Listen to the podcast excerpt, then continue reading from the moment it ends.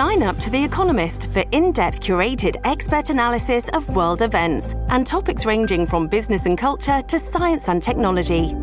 You'll get the weekly digital edition, online only articles, curated newsletters on politics, the markets, science, culture, and China, and full access to The Economist Podcast Plus. The Economist is independent journalism for independent thinking. Go to economist.com and get your first month free.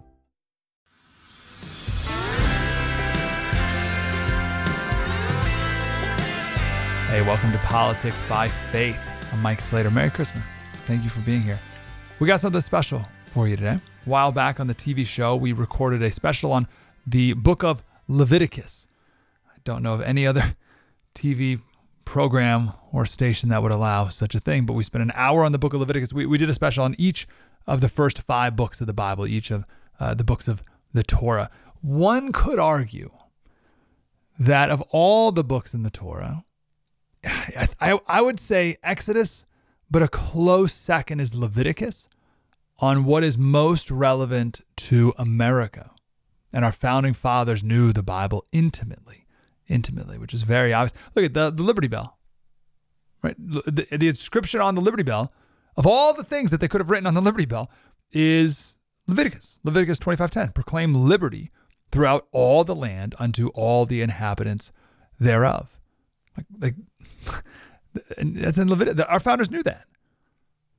It's a great line. Be holy because I, the Lord your God, am holy. So we break all this down and make this perfectly relevant to us all today. The Bible is living and active. Let's do it. Hey, Slider Crusaders, America is the greatest country in the world. Welcome to today's special about the book of Leviticus. Why are we doing this? Our culture today says that these are just silly stories of an, of an ancient religion that doesn't mean anything anymore to us and all the rest. Uh, we are much more advanced than this old silly thing. We're much more progressive today, more enlightened than those backwards people in the Bible. My goal here is to show how relevant these ancient books are to us today. And while the world is looking for the latest, newest, shiniest fad to cling to to find meaning, I prefer to go back to God. Jeremiah 6:16. Stand by the roads and look and ask for the ancient paths, where the good way is, and walk in it and find rest for your souls. Look for the ancient paths, the ancient. We'll get back to that more in the final segment. I want to start off with this point before we dive into Leviticus specifically. Uh, our founding fathers read the Bible. They didn't just keep it on their desk and like try to take it through osmosis. They read it and they knew it. There's always this debate about how Christian were they. Whatever. That doesn't matter to me as much as they knew Scripture in and out. And you could tell because the way they just reference it in passing and even these obscure scriptures. They knew their Bible cover to cover, and it changed who they were, and then obviously what they created. When Abraham Lincoln, I know he's not a founding father, but we go with it. Uh, this is a man whose mother, Nancy Hanks, read him the Bible every day by the fire. She died when Abraham was, uh, was nine years old, but he later said of her, I remember her prayers, and they have always followed me. They have clung to me all my life. But Abraham Lincoln would make these allusions, right? So, so some of his famous lines Lincoln said, A house divided against itself cannot stand, right? Everyone knows that line from Abraham Lincoln. Uh, the, the nation can't survive half slave, half free. That's Matthew 12, 25. Jesus said, Every city or house divided against itself cannot stand, right? So that biblical scriptural language was ingrained into Abraham Lincoln, not just at a young age, but throughout his life, right? Now, what's noteworthy is Lincoln did not say, uh, hey, everyone, you know in Matthew 12 25, it's, he just said it, and everyone knew it. Biblical knowledge was high amongst the American people. Lincoln also said that the Declaration of Independence was an apple of gold and it was framed in silver. That the frame was the Constitution, right? That's Proverbs 25 11 a word fitly spoken by you now would be like apples of gold and pictures of silver. Lincoln did not say, hey, you know, Proverbs 12, 25, 11. He just made the illusion, and everyone's like, oh, that's brilliant. I get it. Yeah, I see what you did there. If you go to uh, Philadelphia, again, just another point about how the, the Bible is ingrained into our founding and who we are, who our, what our culture used to be, at least. If you go to Philadelphia, uh, you got to go see the, the Liberty Bell, right? It's fun. And uh, don't get distracted by the crack. There's more than just the crack in it. Uh, along the top, there's an inscription. Uh, this Liberty Bell was uh, commissioned in 1751. It says, Proclaim liberty throughout all the land unto all the inhabitants thereof. That is Leviticus 25 10. The Bible shaped the habits and worldview and mindset of the founding generations. If you look at the private records and, and people's wills from the era, if they had a book to pass on down to family members, it was the Bible that oftentimes was the one book. And it was certainly the one book that Americans were most familiar with. And today, we are not at all familiar with it. You ask people, seriously, you went on the streets and asked people, name a Bible verse. Like one, name a book of the Bible. They probably wouldn't be able to. But if you said name a Bible verse, and like the best thing you'll get is uh, uh, everything happens for the best. You're like, that's not in there. That's, that's not a Bible. You just made that up. Someone made that's just like a quote from like an inspirational story. Like that, that's not in the Bible. Final point on this. Uh, there was a giant survey done of political literature in our founding eras, and the Bible was cited more than any European writer, more even than any European school of thought. So the Bible was quoted more than anything about like the Enlightenment, right? The Bible was one third of all citations. Deuteronomy, just Deuteronomy, was cited more than Montesquieu, twice as often as John Locke. Paul was mentioned in, our, in the founding writings more than Blackstone. Blackstone was the, the English judge who wrote commentaries on the laws of England. Paul was quoted more than Blackstone. Now, there are two main ways that the Bible influenced our founders uh, specifically. First is in Deuteronomy 28 and Leviticus 26. Let's do uh, Deuteronomy 28 first. If you faithfully obey the voice of the Lord your God, being careful to do all of his commandments that I command you today, the Lord your God will set you high above all the nations of the earth, and all these blessings shall come upon you and overtake you if you obey the voice of the Lord your God. Blessed shall you be in the city, and blessed shall you be in the field or in the country. That is Deuteronomy 28. Leviticus 26. If you follow my decrees, and are careful to obey my commands, I will send you rain in its season, and the ground will yield its crops, and the trees their fruit. I will grant peace in the land, and you will lie down, and no one will make you afraid.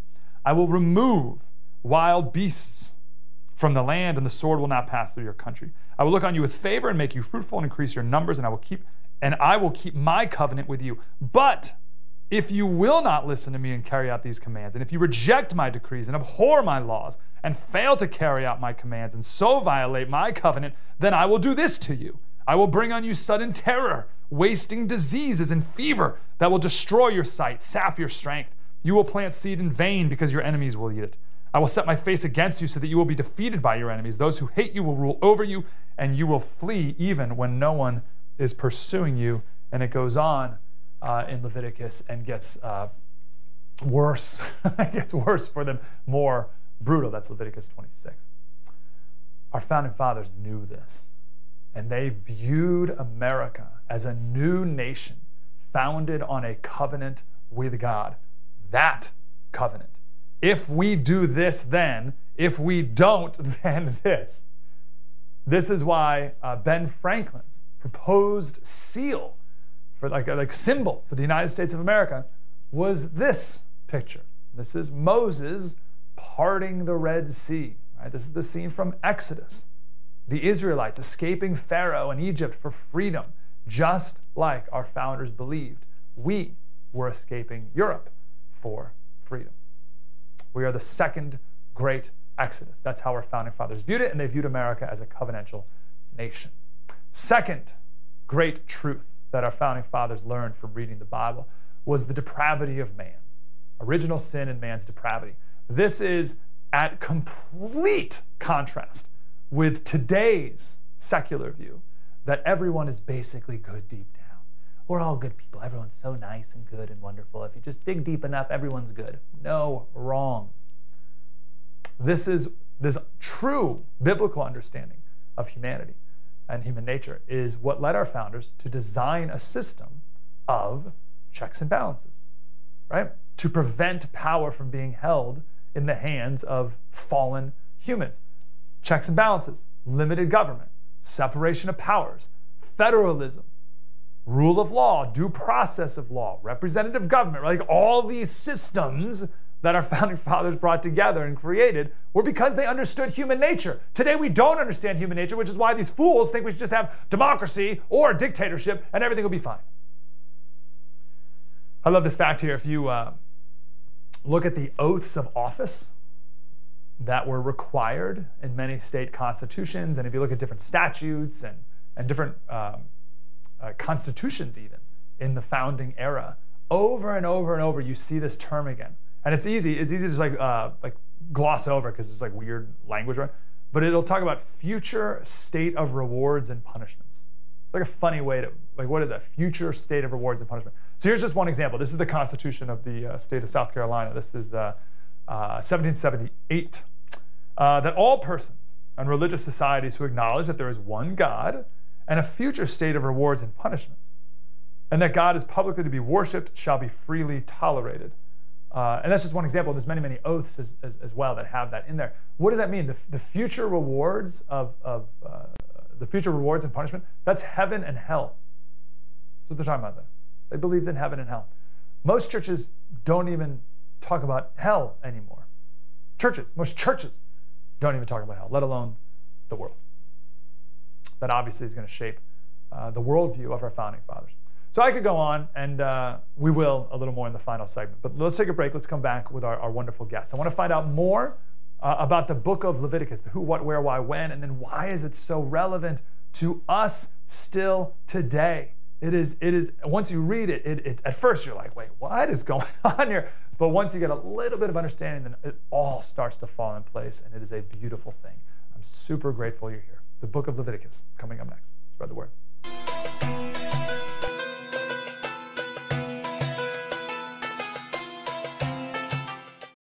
What is the No Spin News all about? You know that this is a fact based analysis news program. You know that. We avoid speculation. We don't do conspiracies here. We don't do party politics here. We're not nonpartisan. That's wrong. Not that. Okay, we are advocates for a stronger America and a more just society. We don't believe in communism. We don't believe in socialism. We don't believe in nihilism. We don't believe in the progressive woke culture. We think it is un American. We don't support that. So you should know what we are, and it would then crystallize what we do. Listen to the No Spin News. Subscribe to Bill O'Reilly's podcast feed wherever podcasts are available. You know how to book flights and hotels. All you're missing is a tool to plan the travel experiences you'll have once you arrive. That's why you need Viator. Book guided tours, activities, excursions, and more in one place to make your trip truly unforgettable. Viator has over 300,000 travel experiences to choose from. Everything from simple tours to extreme adventures and all the niche, interesting stuff in between. So you can plan something that everyone you're traveling with will enjoy. Real traveler reviews give the inside scoop from people who've already been on the experiences you're considering. So you can plan with confidence. Free cancellation helps you plan for the unexpected. And 24 7 customer support means you can travel worry free. Download the Viator app now and use code Viator10 for 10% off your first booking in the app. Find travel experiences for you. Do more with Viator.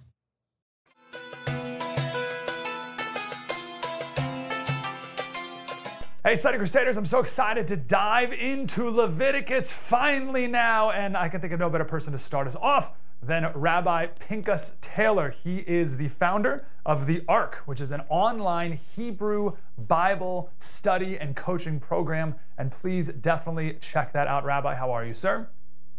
I'm doing great. Thanks for having me again. I'm grateful to hear it. What's the website of the Ark? I want people to go there. It's my name, PinchasTaylor.com with the forward, forward slash ark, A R K, like Noah's Ark. Super.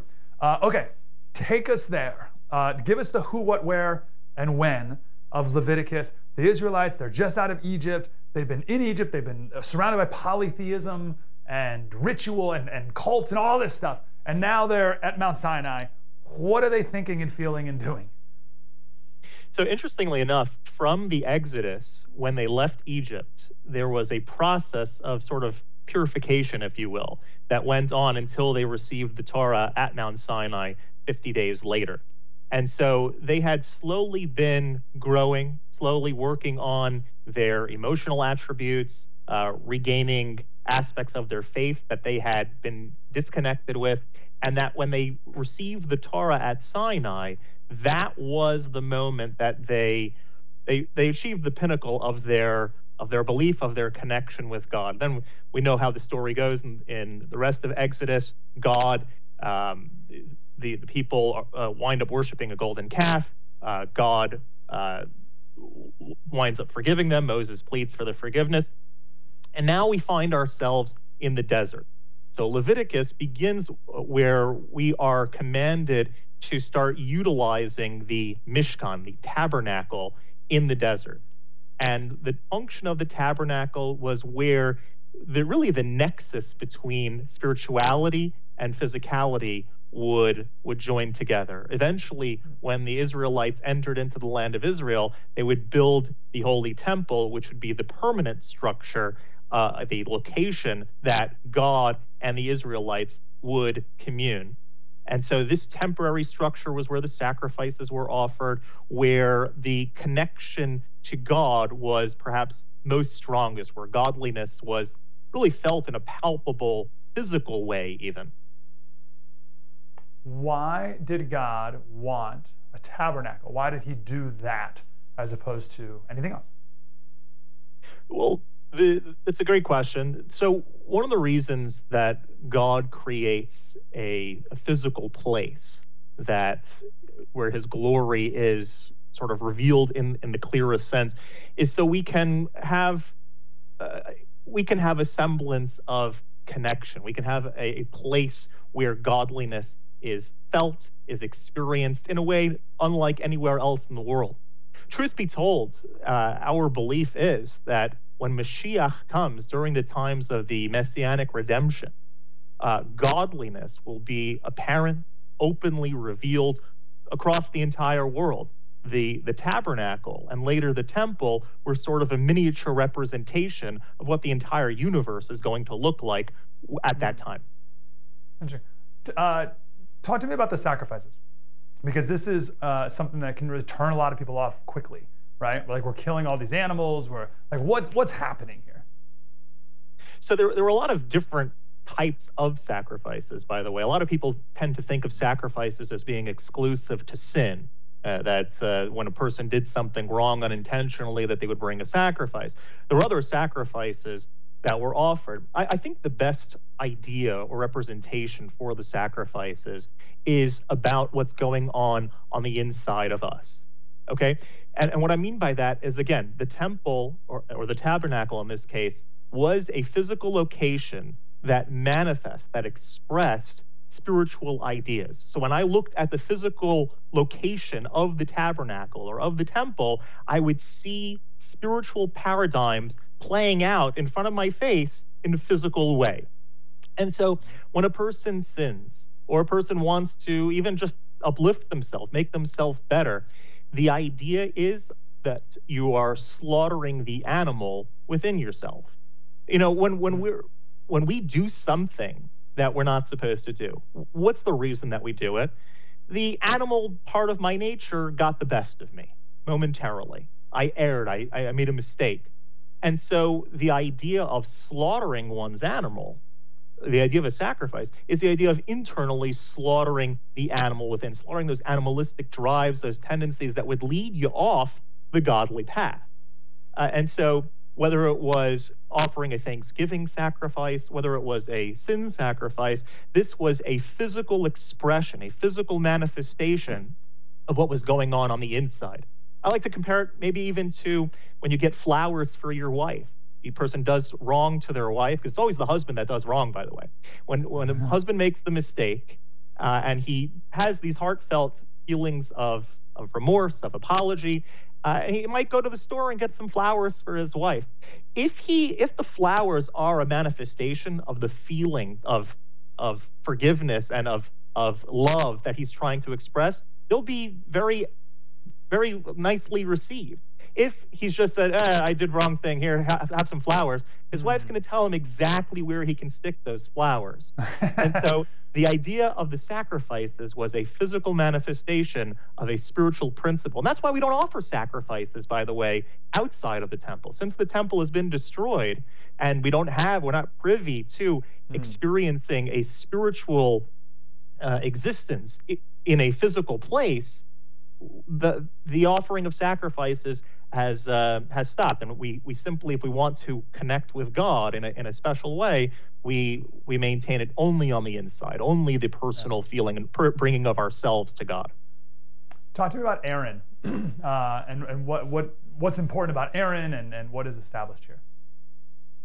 Sure, I mean, Aaron is the the high priest. He's the one who facilitates a lot of the rituals. He is the one who is, in many ways, the representative of the Jewish people, in particular in gaining forgiveness on the holiest day of Yom Kippur, the Day of Atonement.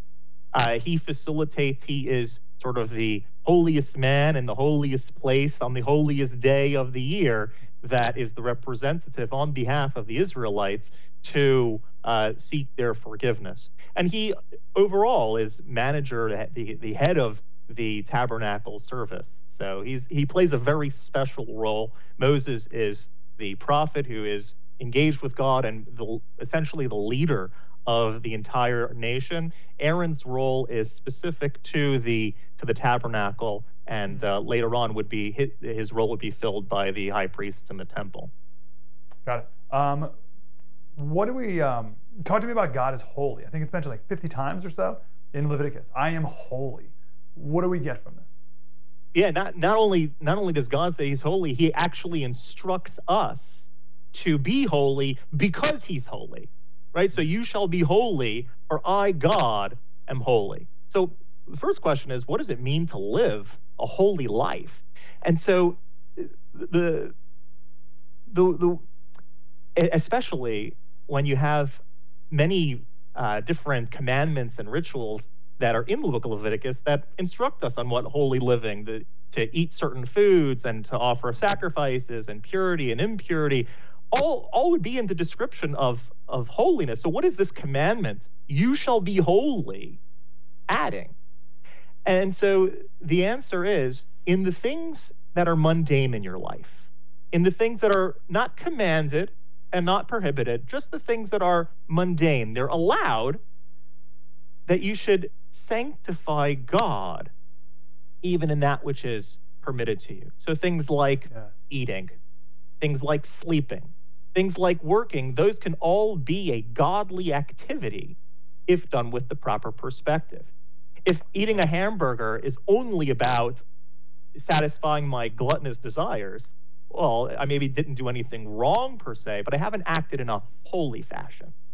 And so the idea is that I'm also refueling to be a better servant of God, to do my mission in the world.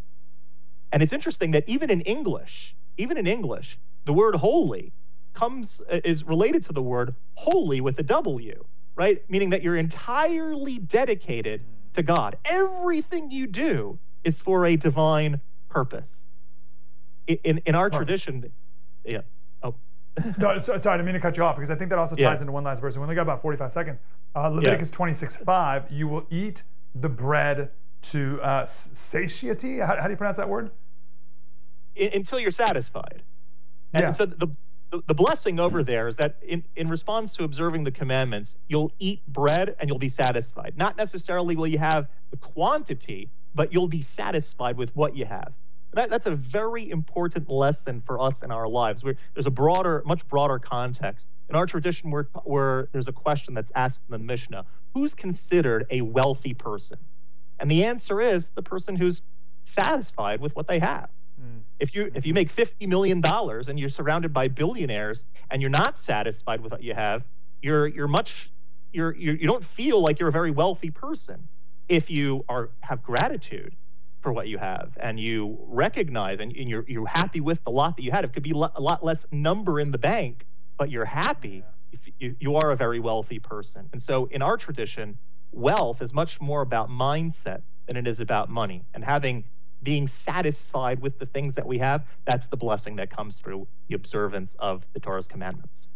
Beautiful. And, and from thousands of years ago and perfectly relevant to today, still, always.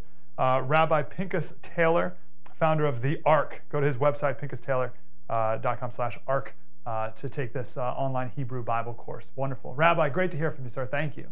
Thanks so much, Mike. Coming up next, uh, we got another guest. Uh, full disclosure, my pastor. More about Leviticus. Spread the word.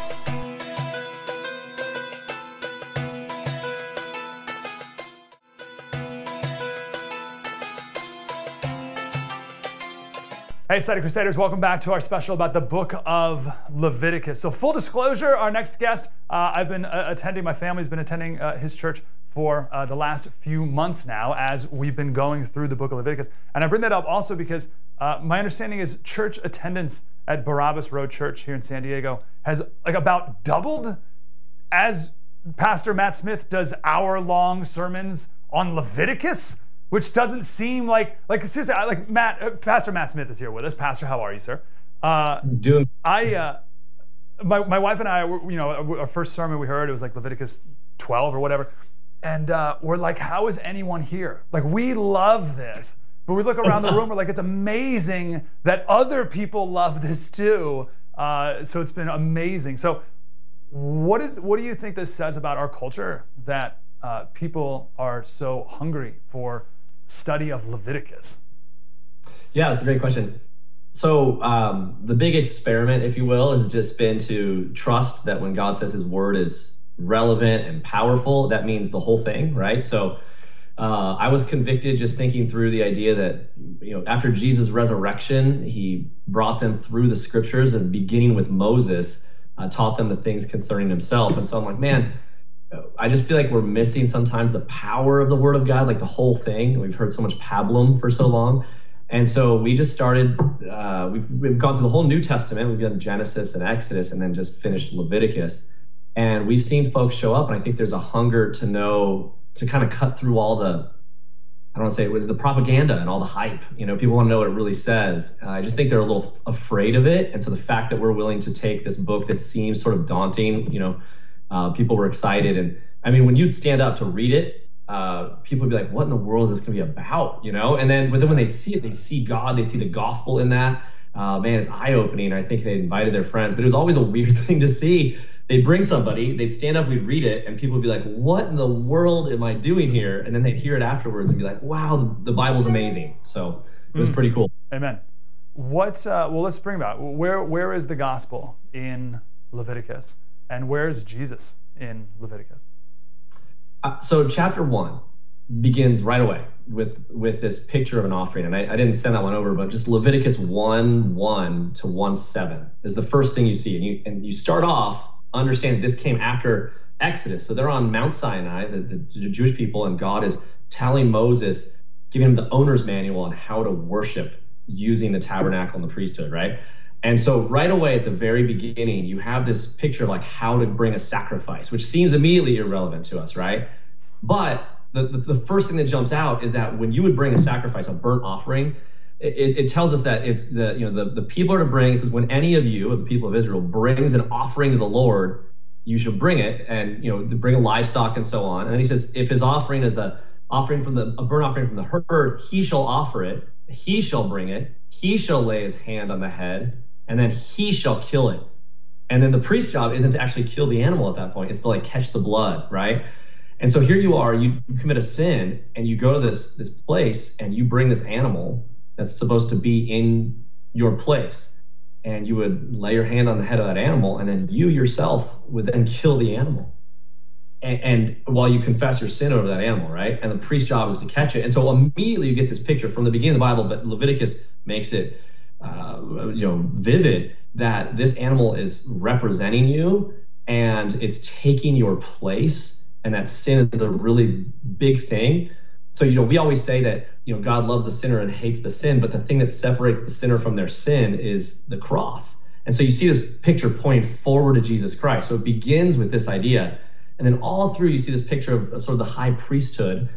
And later not to jump too far ahead but just to kind of sum it up in a, in a minute you know you get to leviticus 16 for example and you see verse 23 um, you see the high, you know, Aaron, the high priest, come in, and when he's done with his work, he's told to take the linen garments that he put on when he went into the holy place and leave them there. And so, if you remember when the the when everyone found the empty tomb, they found those linen garments in the tomb, and you know Jesus is not there. He's done. He's done with his work. He's finished. The high priest has finished his work of you know, uh, you know, he sat down at the right hand of the Father, like the book of Hebrews says. So all the whole thing's pointing forward to Jesus but it also pictures that substitution and the work of Christ all the way throughout. It's, it's very vivid and, and, and um, it's overwhelming. The New Testament is really a commentary on the Old, right? So it, it comes alive in that way. So it's amazing. It's so good. And like like that that story right there, like it's amazing. I think you may have even talked about this last week. Like you have all these books of the Bible that are written over, you know, how many people over how many years, and they're so perfectly in line and in tune with each other like that's absolutely stunning. Can you speak to that? You know, you have, if I'm honest, right? You, you take any any guru or guy in a cave can write a book, and it can it can be all over the place. But you have the Bible written by 40 authors, um, you know, 66 books by 40 authors over 1,500 years. Um, on you know from paupers to princes, from oppressors to oppressors. I mean, you see people from every you know place of life talking about all sorts of subjects, and in all of it, it, it ends up leading to the same conclusion to the same person with the same tone without contradiction. And so often people will say, hey, you know, tell me about Jesus, but don't use the Bible. And I'm like, well, what do you mean? The, one of the 66 books from different people on different continents throughout history for 1500 years that actually point to Jesus Christ. So it, the cohesiveness of Scripture is almost is its own best evidence. There's we have an embarrassment of riches in, in, in its in its way it speaks, and it's consistent throughout, right? So that's the key that's so amazing. Like even though people are the authors. God's a superintending, providential author of all of it. And so you can see his message all the way through. I mean, when you're in Genesis, you can tell that this is God's book in the same way you can when you're in Revelation. So it's uh, and you know that when you go through it. You know what I mean? It's just we get stuck on the genealogies and the details um, often because we just aren't sure what you know what the narrative is, and we're used to using the Bible like a recipe book, where we take verses here and there. Um, but it's it, there's a narrative, and we got to understand it that way. And when we do, it, it becomes pretty awesome, right? So, yeah. Um, uh, talk to me about the uh, God says a lot in this. I think 50 times or so. Uh, I am holy. What do we learn about the holiness of God through Leviticus? Yeah, um, I think it is great. So God basically lays out His worship. Like, here's how you're going to be holy because I'm holy, right? So first of all, all that He repeats it over and over again: be holy because I'm holy. And we think of holiness as just sort of a drag or something that he's getting, like God's a, a teetotaler or a rule giver. But holiness is the idea, it's a means to an end, right? So if God's like, if I'm holy, I want you to be holy because that's who I am. And this is how we're going to be, as Jesus' high priestly prayer, that we're going to be perfectly one. So holiness is this idea of being perfectly one with the Lord. And so it's a means to that. And so essentially it just means being other. It means being sort of alien and not like other things. And so we see that all throughout the Bible, where, for example, um, Aaron's sons Nadab and Abihu in Leviticus 10 uh, offer strange fire before the Lord after he lays out this whole thing, and God consumes them right away, right from the start, and it, it's sort of scary. It's almost like they're surprised by God's holiness, and I think right away you, you realize there's I call that sort of the flames of presumption because that's really with holiness. God's not an idol. He tells us how to worship Him, and so we don't get to pick you know, you know how we want to worship him, and so he tells us, and here's who he is, and we don't get to make him the way we want. We're supposed to be like him, and so that, that's all throughout Leviticus, and it, it it's it's helpful because in light of all of his grace, you know, this goodness, we don't want to take that for granted. He's actually real. He's not just a vending machine, just you know, trying to we can make anything and you know get whatever soda we want, right? So, uh, I got a big question. I got a big question that that leads into because uh, you're speaking of you know all-consuming fire and there's wrath and judgment. I think people because uh, so I've been a Christian for like eight years or so. So I think still relatively recent enough where I can think back to my atheist days when I was very critical of all this stuff. So one of the arguments that, that I would have made or what I would have thought of is, um, or even actually when I was a new Christian, is that's Old Testament God, right? That's that's like mean, wrathful, take out a whole city, mean God. And now we have like nice God. We have the New Testament God who's nice and loving and all that stuff. Uh, same God. so how are we supposed to make sense of that? Well, most people that, that say that, I mean, they, they, they, they intend well, but usually that comes from an idea in the New Testament, first of all, that's not actually, like when you actually look at it, Jesus talks more about, you know, hell and judgment, the red letters, uh, than anybody else really, right? So that's, so you see that Jesus talks about judgment and, and you get to Revelation, for example, and, and it says everyone that's afraid uh, during judgment, it says they, they, they hide in caves and say, save us from the wrath of the lamb. Now, you know what I mean? Like, so that's the one side on the cross. But then you go to the Old Testament, you look in Leviticus, for example, and remember Aaron, the high priest in, in Exodus, offered a golden calf. I mean, it's the most scandalous moment, right? Here they are, Moses up getting on Mount Sinai, and Aaron brings them in the worship of a golden calf. Well, here's the high priest that God instills, and it's Aaron, that same guy. And the first offering he's to make was for himself, and it's a calf. So in Leviticus 9, um, he's supposed to take a bull calf for his own sin before he starts to deal with the people's sin. I mean, if you're Aaron, first of all, you blew it really bad. Second of all, God's using you to lead the people. I mean, this is a picture of grace and redemption. And here he is offering a calf, being like, oh my, I mean, how do you not get overwhelmed by the fact that you don't deserve the grace? You see grace throughout the Old Testament and the New, and just like you see God's wrath and judgment, it's, it's there throughout the whole time. You see a, a full picture of God in both both testaments all the way through. Uh, you just got to, but, but, most of us just aren't willing to hear that and, and read it. And when you do, it, it's it's amazing. I mean, we uh, on that point, we kicked off with uh, Deuteronomy 28 and Leviticus 26. We talked about covenant. Um, what does that mean to God? Because I think it was in Leviticus 26 where it's like, if you do these things, I will do these good things. Or if you do these good things, I'll do these good things. If you do these bad things, then whole man, watch out. And he goes through this whole list of all these like terrible, you know, awful things that he's going to do to you. How do we make sense of that in light of grace as well? Yeah, that's a. So here's the thing. So this is a. It's conditional, right? So here's the blessings if you obey, and here's not. But check this out. It, it's the part that's so shocking about the covenant here is when he says, "Look, if you don't obey, I'm going to do this to you, and then I'm going to do this to you, and then I'm going to do this to you, and if you still don't repent, I'm going to do this to you." And so we tend to read it as like reward and punishment. But imagine somebody like a parent saying to a kid, hey, if you misbehave, I'm going to come. It's a it's a picture of what God's going to do to chase after them. Like like look at how how much He cares, how much He's going to chase after them over and over and over again as their people. Remember, this covenant wasn't about them becoming the people of God. This was because they were. And so here's what He was going to do to follow through. And he and every single thing He said happened. I mean, they went into captivity and. There's no temple in Israel right now that they can worship God. They literally cannot follow. A, you know, a Jewish person, as much as they might want to follow the the Tanakh cannot follow the prescriptions to sacrifice and worship. You know, that they're not able to do that. And so these are the the pictures of a nation that, that sort of rejects God. But there's one detail I think is helpful for people is that when you hear about Israel, you're reading about sort of a nation geopolitics, and the church is a little different. So it's not as easy to think about how it immediately applies to the individual. We have to build a little bit of a bridge. Um, but in God's covenant, the picture that's so shocking isn't just the blessings and the curses, but the fact that He's promising to pursue. And I think that's so amazing. Amazing. Uh, last question for you, because uh, uh, I got my uh, final segments coming up next, and I'm going to talk sure. about uh, leprosy, right? Which was uh, Leviticus 13, and I'm going to steal a lot from your sermon there. But but what do we need to know about leprosy in the Bible and how that relates as a picture of our sin today? Yeah, leprosy was a picture of uh, it separated you from worship in every way, right? And so it made you, and, and people used to have to, the leper had to go into the community and, and cover his mouth and say unclean, unclean, so people knew. And so, in one sense, especially during the pandemic, everyone got a chance to feel like a leper a little bit, right? Like we felt unclean. I mean, truly, that's this this crazy thing.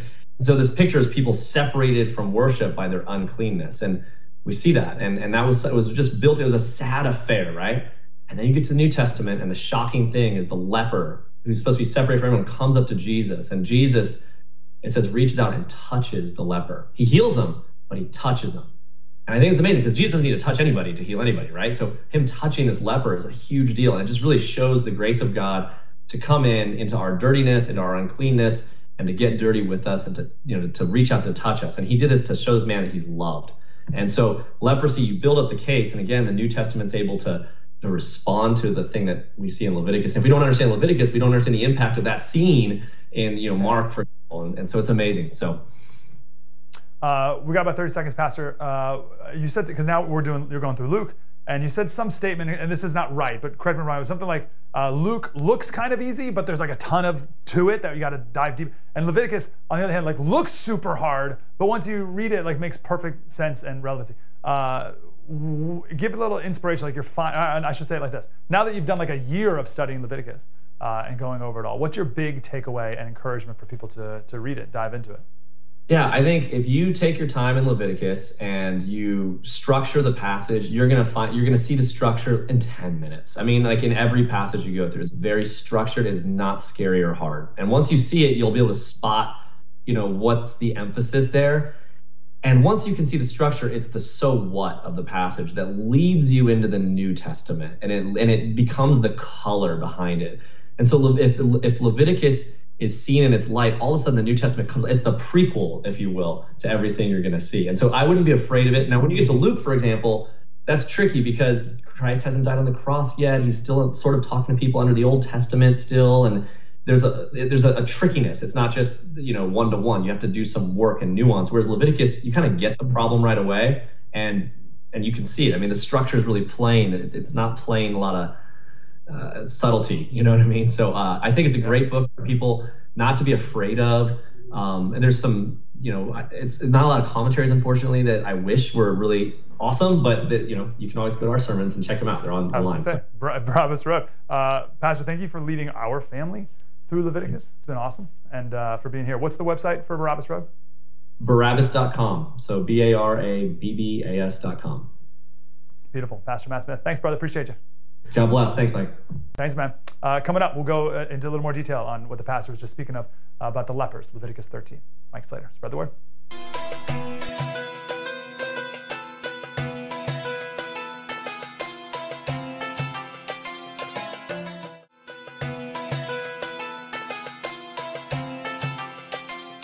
Hey, Cider Crusaders, welcome back to our special on Leviticus. And we will end our very shallow dive on Leviticus, but hopefully uh, it inspires you to read it yourself. And I recommend Barabbas Road Church uh, for a whole year's worth of sermons on every single chapter. Let's look at Leviticus 13. Again, seems so irrelevant. It's about leprosy. So, leprosy is mentioned about 40 times in the Bible. Specifically, it is a skin disease. Uh, often uh, results in, and you see people with uh, fingers and limbs missing. That's not from the leprosy itself. Like we used to think that leprosy like eats the skin or something like that. What it does is it attacks your nerves. So you have no nerve and no feeling in your fingers. Uh, so it's easy for your fingers to be cut off or burned off or infected or whatever. You don't even know it. So that's why there's missing limbs. But leprosy also in the Bible is referred to just general uncleanliness. Right? So Leviticus 13, 13 talks about spots on the skin. Right? And I, we got to go quick here, so please go read the whole thing. But the point of it is, it can be anyone. And you could be thrown out of the camp and forced to be entirely alone, cast aside, forgotten, because you have some marks on your skin. Are you kidding me? I'm certain that right now you and I both have marks on our skin that a priest would banish you from the town because of. So, what is that person to do? Leviticus 13 45 says, The leprous person who has the disease shall wear torn clothes, let the hair of his head hang loose, shall cover his upper lip, and cry out, Unclean, unclean! Like COVID. He shall remain unclean as long as he has the disease. He is unclean. He shall live alone. His dwelling shall be outside the camp. So if you have any spot on your skin, that's what has to happen to you. Leviticus 14 is all about the process of getting clean again, right? You got to make a sacrifice, and then the priest puts oil on his hands and rubs it on your ear, and there's a whole thing, and there's a reason for all of that too, by the way. But the point is, leprosy is a physical reminder of your sin. You are an unclean person. This is incredibly important. This isn't like uh, everyone's clean except for like that leprous guy. Whoa. No, everyone has a blemish on their skin. You are an unclean person. You with me? Now, the leprous person was supposed to be uh, openly mourning while they were unclean. Why? What are they mourning? They're not mourning the disease because again, it's not it's not like they're dying from the disease. It's like a little like mark on their right. So what are they mourning about? They're mourning because they've been cast outside of the camp. And as we talked about with the rabbi, that's the camp is where the tabernacle was. That's where back then you communed with God. So you were kicked out of it. You were outside of fellowship with God. The leprous person was separated from people and from God. And that's the worst thing possible. That's the worst thing conceivable. Psalm 84 4 it says, Blessed are those who dwell in your house, God, the tabernacle. Better, verse 10, better is one day in your courts than a thousand elsewhere. I'd rather be a doorkeeper in the house of God than dwell in the tents of the wicked. So, this leprous person, you, you're isolated, ostracized, away from even the ability to praise God. You would mourn then. Now, this is where Jesus comes in. Right? So the Pharisees ask Jesus, they say, Why are you eating and drinking with uh, tax collectors and sinners? What's going on? And Jesus said, Well, it's not the healthy who need a doctor, but the sick. He says, I've not come to call the righteous, but sinners. That's you. That's me. Without Jesus, you are unrighteous. You are the tax collector. You are the blind man. You are the lame man. You are the leper who's cast out of communion with God. You're out of the camp. You're out of the tabernacle. That's how Jesus saves. If you don't know Jesus, you're outside of the camp. And the absolute worst thing that could happen for you is that you're cast outside of the camp, you're away from the tabernacle, communion with God, and you enjoy it. Remember, Pastor Smith was telling the story of uh, his prayer for the lost and unrepentant is that you are miserable in your lostness so that you will see your need. And that's the whole point of this leprosy thing to show you how unclean you are. And he tells the story of a friend who was uh, living with him because there were some fires in San Diego, so he had to get out of his house. So he was living with the pastor. And uh, he wasn't a Christian at the time, this guy. He was a nice, moral guy, right? And uh, Matt's like, hey, can I pray for you? And, and the guy's like, sure, whatever. He, again, I wasn't a Christian, so he's like, yeah, I don't care. Uh, so so uh, Pastor Smith said, God, I pray you make Nick miserable until he accepts you. and they're done. And, and the guy's like, what, what are you doing? Why would you pray that? That's a horrible thing. And Matt's like, well, you don't believe in God, right? So what's the matter? Who cares? Two weeks later, life went poorly. He came back to Matt, all dejected and uh, like a leper. Our sin is a disease that covers our garments, it covers our house. We swim in it, it affects and defiles us. We are hopelessly unclean. But don't despair. As told in Matthew, Mark, and Luke, a man full of leprosy, full of it. Not a little uh, freckle, full of leprosy, full of disgustingness, came to Jesus. And just the scandal of that alone, right? Right? You're supposed to be cast aside. You're out. You're like you have to stay much more even than six feet away. You have to stay far away. Right? This guy comes right next to Jesus. Scandal. And the man said, Lord, if you will, you can make me clean. So the fact that he said Lord right up front says all you need to know about that man's heart. And then Jesus did. He said, I am willing, be clean. And as Pastor Matt Smith just told us a second ago, God, uh, Jesus touched the leper, which he didn't have to do. But he did. He did it because you're not supposed to. You're not supposed to touch them. You're not allowed to be near them. They're not allowed to be near you. You're not allowed to be near them. You got to be way more than six feet away. But touched him. Maybe, maybe the first time this man's been touched in decades. But in this moment, the uh, great physician, once you know Leviticus 13, is even more powerful.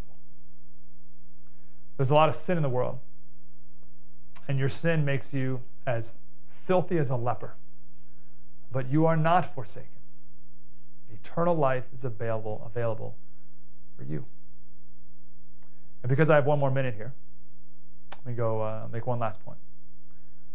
Surely you've seen videos of people uh, shoplifting with no shame.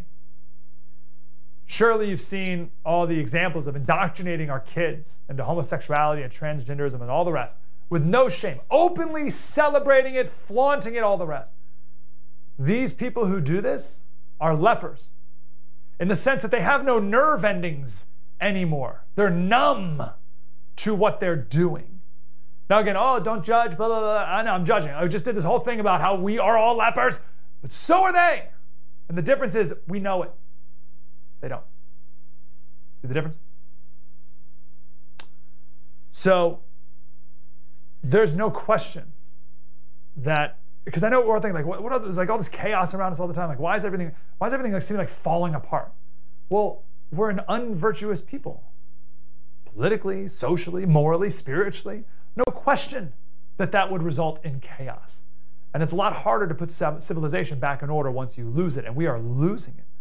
So people are like, oh, we need more policies or better politicians. No, right? We need to get connected again to our conscience. Your conscience is just like the physical pain that you that you feel when you touch a hot stove, right? You touch a hot stove, the physical pain says, "Don't touch that hot stove anymore." Right? Your conscience is the same thing, but to moral danger. But when your conscience becomes so seared, so numb, so fried that your conscience doesn't cry out to you anymore, that's when you as a person and we as a people are in trouble. Again, we used to think of the, people who died from leprosy because uh, we thought it was the leprosy that killed them, right? The disease ate away at their bodies. No, it's not that the disease eats away at you, it's that people stop feeling pain. So their body doesn't feel the pain anymore, and, and you do things that destroy your body, like touch a hot stove. You don't know it's hot, burns your hand off. So imagine that, but for our souls. The numbness and the leprosy of our souls. And dare I say that you and I are just as sinful as the shoplifter and whoever else. Shoplifter, that leper over there. Let's not think we're any better than them. There's a way out. Mike Slater. Good work.